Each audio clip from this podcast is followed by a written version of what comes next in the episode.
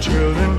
By and by, when the morning comes, all the saints of God together in home, we will tell the story how we overcome, and we'll understand it better by and by. Trials dark on every hand, and we cannot understand ways God will lead us to the blessed promised land. He will guide us with his eye, and we'll follow till we die, and we'll understand it better by and by.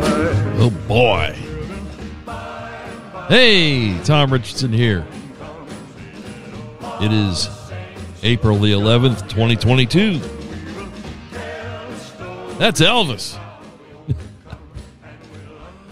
I love Elvis's gospel. Temptations, hidden snares often take us unaware, and our hearts are. Something I've been thinking about for a little while, and uh, today, no news. Nope, none.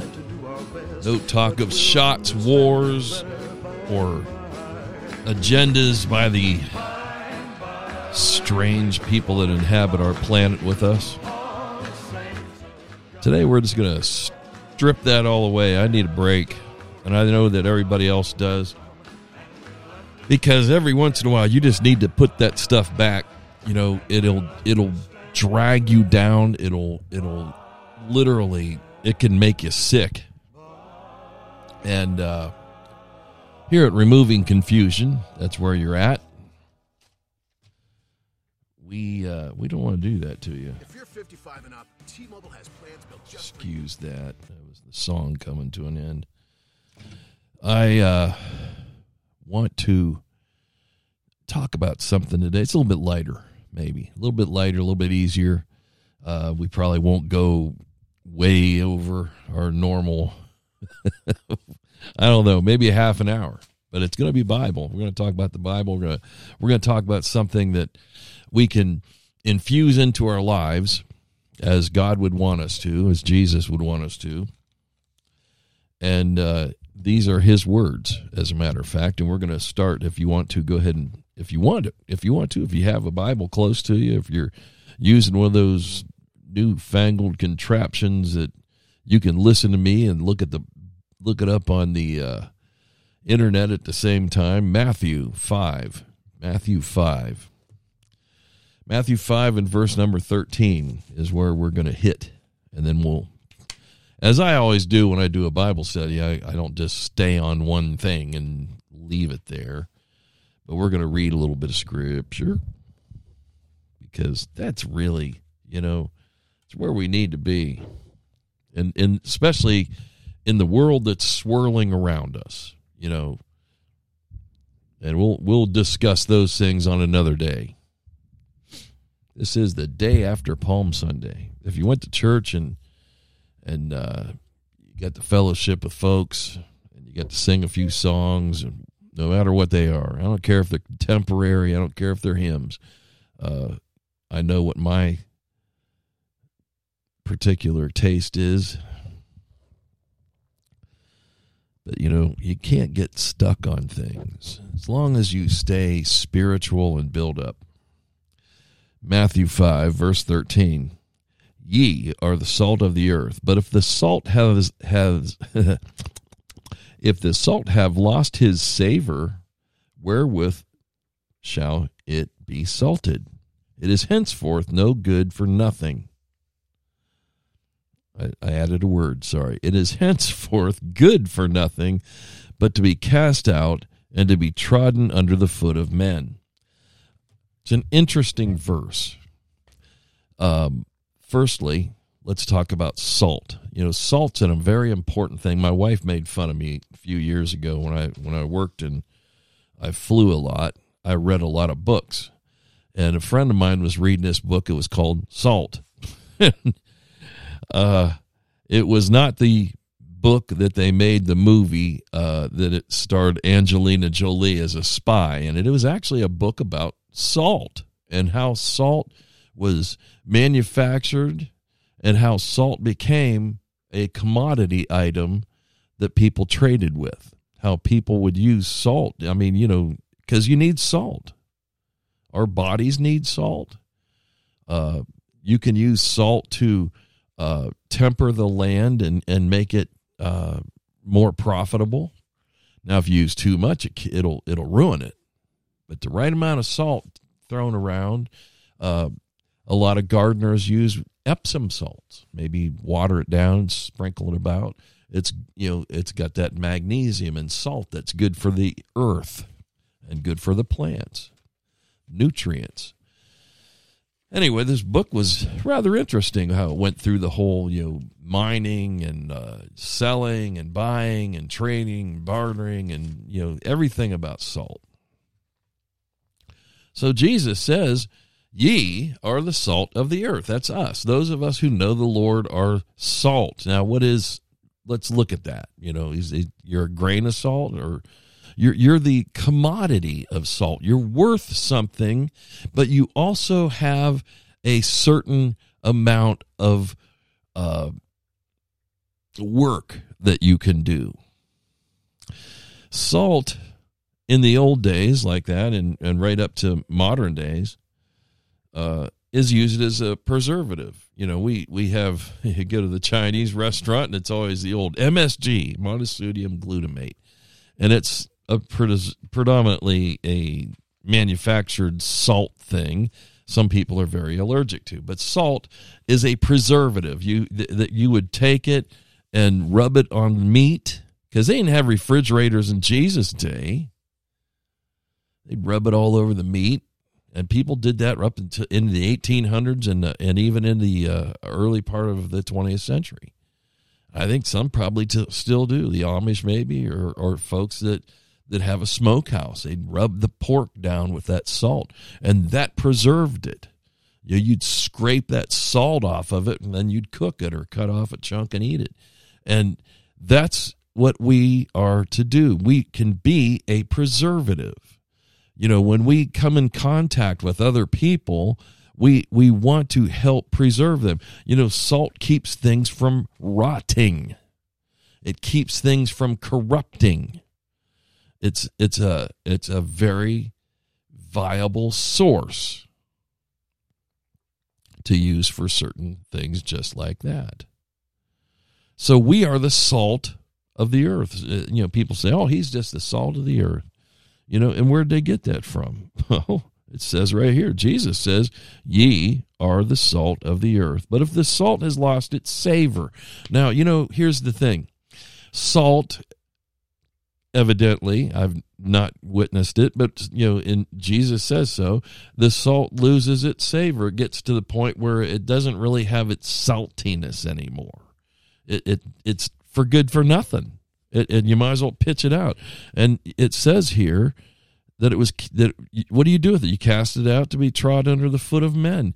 Now there are several very good teachers that I've had over the years, and one of them was Steve Mitchell. Steve Mitchell gave this uh, very good explanation years ago about salt. You know, with this particular thing about it being trodden under the feet of men. What they would do in Jesus' day, say in Jerusalem, you'd go out. You could either buy a chunk from somebody or you would go to the Dead Sea on your own where there was a multitude, I mean, just plentiful amounts of salt.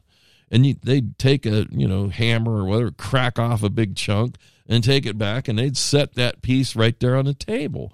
And when you needed to salt something, you know, you'd tap off what you needed, you know, or maybe they'd get somebody to sit and grain it down, you know.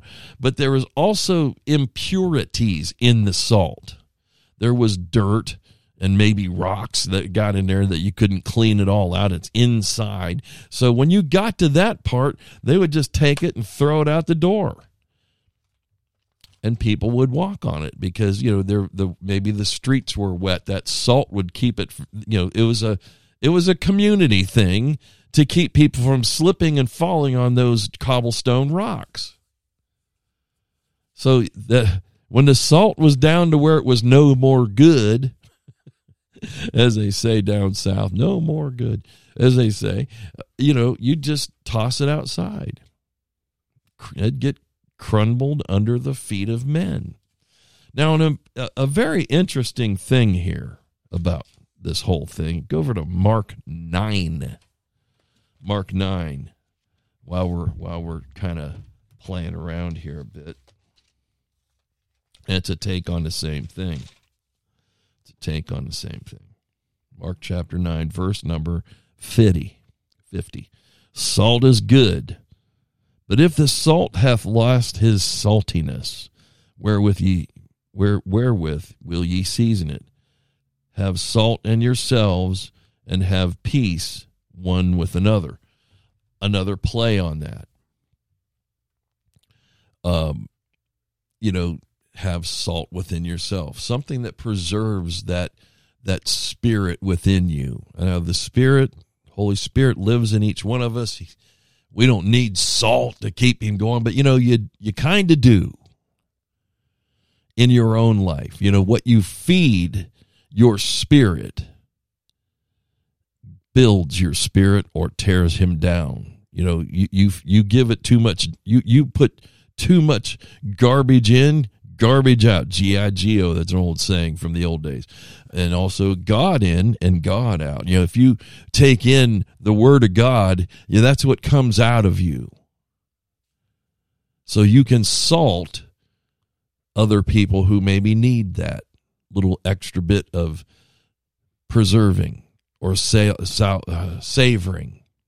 Now, an interesting thing, too, back there in that Matthew chapter 5, where he said, uh, if the salt hath lost his savor. There's a Greek word that goes with that whole little phrase, hath off his savor. Savor. And it's moreno. The Greek word is moreno. That word, moreno, is where we get the word moron.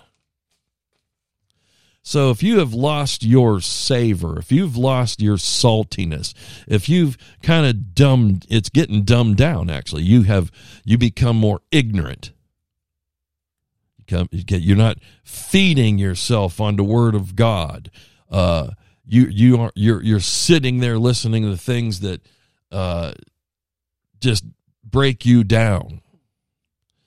You can't really convey then the word of God to somebody else because that salt has lost his savor.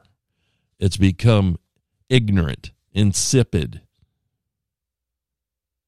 no strength, flat and tasteless. How many flat, tasteless sermons can you sit through before you say, I need more?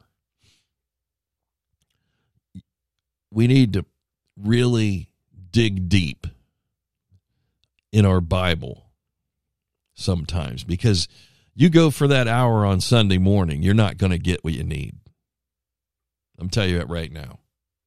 Oh, people say, my preacher's a good preacher. Well, he may be. But how much of it do you retain after you walk out of the building? Some people only remember the stories that these guys add into their sermons. And those are good because sometimes that's what you need. But that's all they know. It, what was the what was the Bible verse? Well, let me get my bulletin out. You know, and I'm I'm just as bad. I'm a lot of times I'm not all there. But people, we need to feed ourselves. We need to keep our saltiness up, our savor, because you know you know you know as well as I do. If you, I don't I don't care where you're at. You know that there are people around you that d- just don't get it. When you want to talk about the Bible, they don't. They'll either cut you off or change the subject or something. They have no desire. Now, these are people also that'll be sitting in the church on Sunday morning. They may be there Sunday night and Wednesday if you have those services in your church. But they aren't going to sit at home in in a in a mixed group, you know, when you get together for maybe a, an Easter dinner, which is coming up. Oh, I'm sorry, Resurrection Day Sunday uh, dinner. That Christmas even. You know, when you get all get together and everybody, nobody wants to talk about Jesus. They want to talk about the Browns or they want to talk about uh, football, which is American football. To those of you outside of America, very few people here will ever talk about what we call soccer here. but you know, you understand if you're in Europe, and I know we have some listeners over that way or Japan. You know, you have real football. And do you hear more talk of that? What's Manchester doing, or what's uh, Chelsea, or or you know, whatever doing? You bring up Jesus. Ah, now come on, we're going to eat now. We don't get, we don't want to get into nothing heavy. Even though you know the days that we typically gather like that at Christmas is you know, even though we pretty much know it's not Christ's actual birthday, okay? But it's a celebration of his life. It's a celebration of the beginnings of Jesus on earth. And Easter or Resurrection Day is the day we celebrate when he rose from the grave. He was killed on a cross and rose from the grave three days later. Lots of good arguments about that one too. We won't go into that. But you know, if you don't want to engage in these things, these these I'm not saying these people aren't saved. That just ah, ah, get away from me with all that. But they've lost something. They've lost something. You don't want to become ignorant in the eyes of God. You don't want to become moronic in the eyes of God. Now there are people who can't help it due to, you know, physical ailments or something that's come over them. You know, Alzheimer's and those kinds of things. You can't you can't do much with that. Uh, but I have known folks with dementia, you know, not not real horrible dementia, but yeah, that thing where they can't remember stuff from five minutes ago. And they'll remember Bible verses and finish them for you. My my my late wonderful mother-in-law was good at that. Uh, we would I'd, I'd say study to show yourself approved, and she'd chime in and finish that whole thing right off. And I'd look at her, say, that's awesome. A workman not not to be ashamed, rightly divide, rightly dividing the word of God, and you know, but you know, she might say, "What are we doing?" awesome. She's a great lady, great lady. But people who have their regular senses, and we all kind of slip as we get older. Those who just decide, nah, don't want nothing to talk about this Jesus stuff and church. We go to church to hear that. No, not interested or they don't read their Bible, or they don't study it, or they don't, you know, some people read it and they don't study it. They just read it like it's a book. And they may say, well, God showed me something. And, you know, they don't, but they aren't, they're not grasping it hard enough to get in there and really feel it. They aren't searching and trying to connect scriptures together. Scripture and scripture, you know, yet context co-text. There's a text somewhere that usually goes with another. And it makes it all fit together. It, it builds that tapestry or that mosaic till you have the full picture of what God's trying to tell us. If we don't look at the Bible in these different ways and try to understand what Jesus was saying, we lose it. We kind of become Morano. In Romans 1:22 it says, professing to be wise, they became fools. Morano. Same Greek word. We don't want to fall into that category with God. I would rather somebody, you know, I have people that just they hate what I put on Facebook when I do when I do. There's some that, oh, I don't get what you're saying. Well, don't read it. just keep going. I'm not to sit here and explain every thought that I might put out there on a social media, which I do very, very seldom. But when I do, there's always some guy that's going to come along or gal. Usually it's guys. Guys think they know everything, but they don't because they may have all professing to be wise. They have become fools. You may have multiple degrees. You may be a master in everything or have a master's degree, but you don't really get it, do you? Oh, I studied Bible in the college and I, I did this and that and the other. And then when you left the college, you never picked it up again. It was required then. In real life, it's not. It's just an old archaic book and oh, good Lord, Tom's using the King James Version. I also have the New American here and a few other ones. Uh, it's just, you know, argument, argument, argument. Simple stuff right here, though, isn't it? Professing to be wise, they became morons or moranos. If the salt hath lost its savor, morano Moreno. It is tasteless.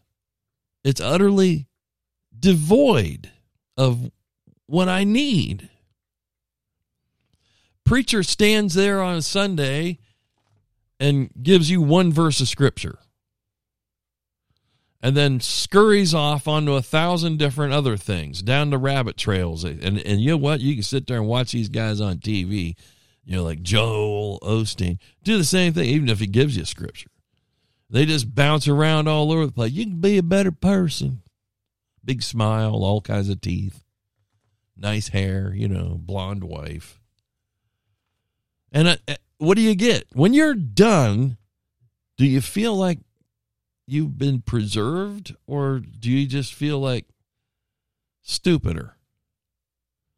when when when a Bible study happens, and it should happen every time. You know, I'll tell you, I, I I'll say this to if you're a pastor out there, suppose it, or a preacher, every time you have the opportunity to stand behind that pulpit, no matter what it's made out of, wood or glass or steel or whatever, plexiglass.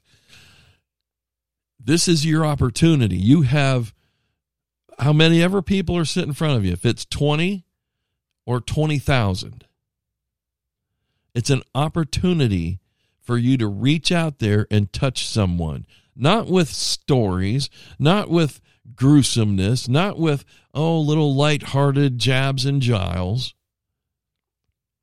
It's your chance to open up God's word like we're doing today. Now, I'm not bragging on me. Don't get me wrong. I'm not. I'm, I'm not. I'm I'm adding lots of things in too, but I'm trying to stay within the context of what we're talking about. If you stand there and you don't do that, if you leave the Bible out of it or or whatever, and then you roll it around to the end, everybody wants to do an altar call, you know, get everybody down there on the on the floor weeping and ready to be baptized or whatever they do in your church that's notches in. Oh, look what I got a few here today. I really touched them. No, you didn't. You just, you know, played the right song, whatever it is. But the Bible is what keeps us salty. The Word of God. Prayer helps to build up our saltiness, keeps our savor, gives us that unch to keep going gives us the ability to want more.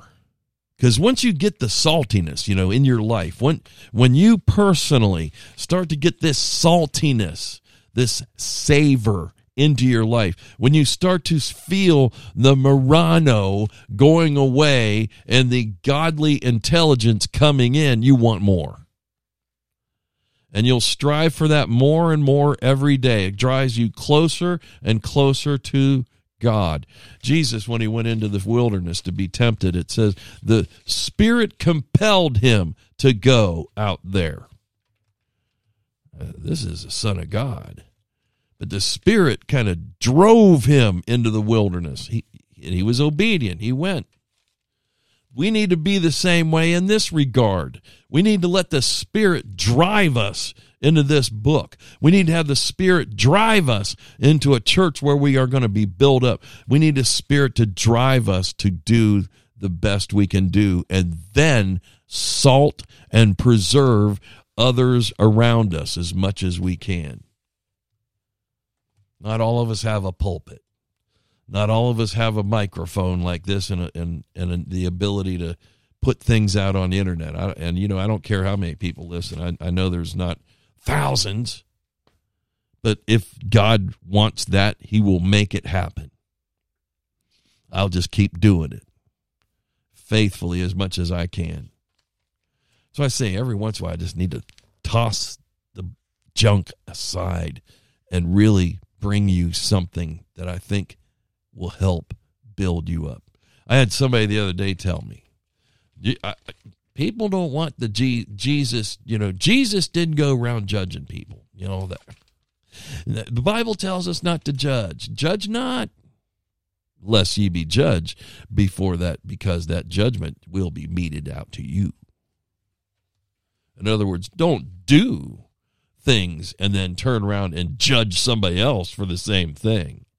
Or try to point your finger at this guy and say, look what he or she's doing. But yet you're doing the same thing or something similar.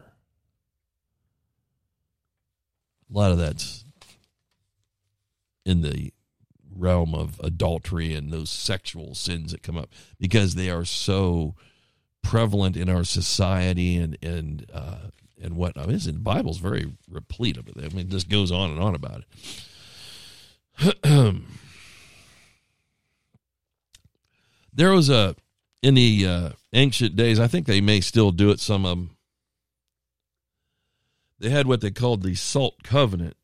Now, if you look in the Bible, you'll you'll see that there's there is a a covenant of salt. I don't know if it, it goes with this one but people would do this. They'd carry a little bag of salt on their belt wherever they went. And they would, uh, when they would meet somebody, say sit down to eat, or they had, you know, like say maybe they had a business meeting with somebody. We're gonna we're gonna do some, we're gonna trade some sheep and goats or whatever, you know, and uh, you know, to solidify their um, relationship. Not my favorite word. They would do what they called a salt covenant. Friends would do this. Say you met somebody and and you became fast friends. They would do a salt covenant. What they did was they'd have that salt on their on a little bag of salt hanging off of their uh, belt there or wherever or in their pocket wherever they wanted to do it they would open the bag. They'd take a, this guy would take a pinch of salt from his bag. The other guy would take a pinch of salt from his, and they would drop the pinch of salt in each other's bag. Well, what does that mean? Think about it. The, no matter this is an unbreakable covenant. You can't say, I want, you know what? I'm mad at you. Give me my salt back because you think about it grains of salt you can't get your particular grains of salt back. It was a binding thing. You know hey we shake hands or you know kiss each other on the cheek but this salt deal you know put a little salt here and there. That's it. The salt is mingled together. My salt with yours Therefore, we are connected by that. Well, I could just dump the salt out, whatever. That's not the idea. The idea here is once my grains of salt have entered yours, that's a binding thing. And that was covenants were made like that. Now men men are always great, good at breaking covenants. God never did. But you know, that was another thing I learned with the book about salt and doing some, you know, studying of ancient uh, Near Eastern uh, mannerisms. It's a great idea, though. You you have a good friend, pinch some salt back and forth, shake the bag. There's no way I can get my salt back. And then you you think about that when you go forward. You know that, hey, this is I'm bound to him. I made a covenant with that person. And it's the same when you have realized who Christ is. There are people that say, ah, I gave up on church. It didn't work for me. Did you give up on Jesus as well? You made it. Are you? Did you? Did you enter that covenant of you know? I want to follow Jesus. But when things got rough, you decided I don't want anything to do with that. I can do it better on my own. Make a covenant with Christ. He made one with us at the cross. We'll finish with Colossians. Colossians. Colossians 4. Go over there. Now, in a recap, because I like to do that, let's just so we cover it all. Salt's a preservative. That's our job to help preserve things from corrupting people, really. Those people in our circle, as much as we can. And like I say, many people, they don't want to hear about Bible, Jesus, God, any of that stuff outside of church, except maybe to pray over the food.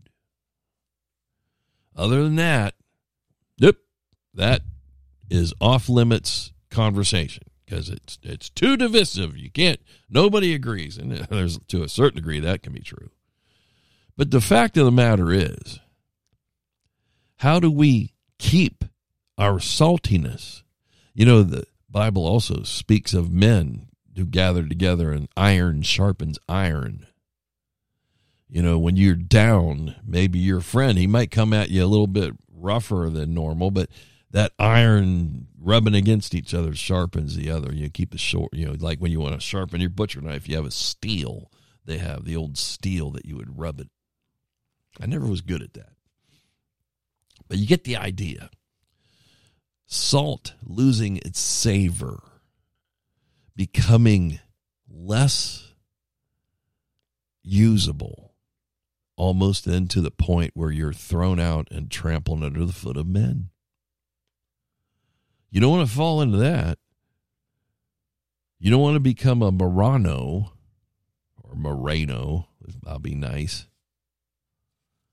But that's that's how the Bible writes. It's how the Bible flows. That's how it's there. And you know, people, oh, I don't want to hear that. You're calling me a moron. No, I'm not. I'm saying that if we don't exercise our arms and legs, they become pretty much limp without strength. You have to exercise your biblical knowledge as well. And you do that through prayer and reading the Bible and not just reading it, study it. Find somehow, if you don't know how to do that, there's little pamphlets you can pick up how to study the Bible.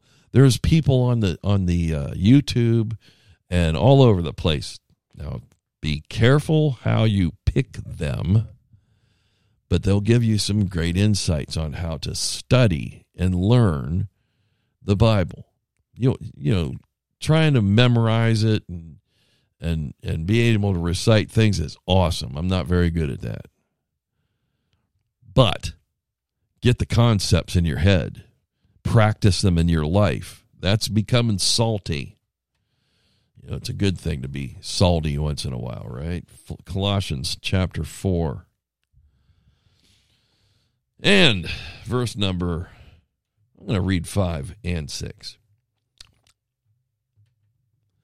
Walk in wisdom toward them that are without, redeeming the time. Now, that'll also pop up in Ephesians, talks about redeeming the time.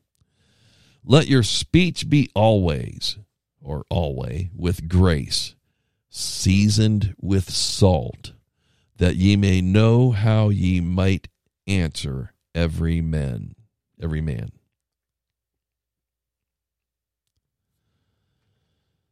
In other words, seasoned with salt, seasoned with intelligence, biblical intelligence, seasoned so that it preserves, seasoned so it's not rotting and corrupt. Season that thinking so that when you have somebody come up against you, now let's say that's, the negative side. Let's let's just say this: somebody who comes to you with a question or uh, something that is bothering them in their lives, you know, and they, what do I do? And then you can, you can, you can answer them biblically. When people are at their lowest, as far as life goes against them, they're more open to this book than they are when everything's rosy and good. And it's your opportunity to let your speech be always grace, seasoned with salt, that ye may know how ye ought to answer every man. Men or women, people, don't always want you to just go off the cuff on them. There are those that'll come at you with anger or malice, or they may just, maybe they're just angry and they take it out on you. Seasoned with salt, you have the ability to answer them and perhaps bring them back to earth as we say. Because people do, they get themselves wound up about stuff. When you get ignorant of the Bible, if you start to lose that savor, you know, that's a wonderful thing about Jesus. Is some of sometimes we go through those pits in in life where we start to bottom out and we maybe lose our savor S A V O U R, not savior, but savor. Our our taste. Our we become tasteless. We become feckless. We need somebody to set us back straight. And that's Jesus. That's the Bible. That's prayer. That's good teachers if you can find them. They're getting to be few and far between, it seems. But we need to realize that that stuff right there keeps us grounded in God, grounded in Christ. If the salt has lost its savor, it's tossed out and trampled under the feet of men. We don't want to be there. Because it goes along with that confessing professing professing to be wise they have become fools.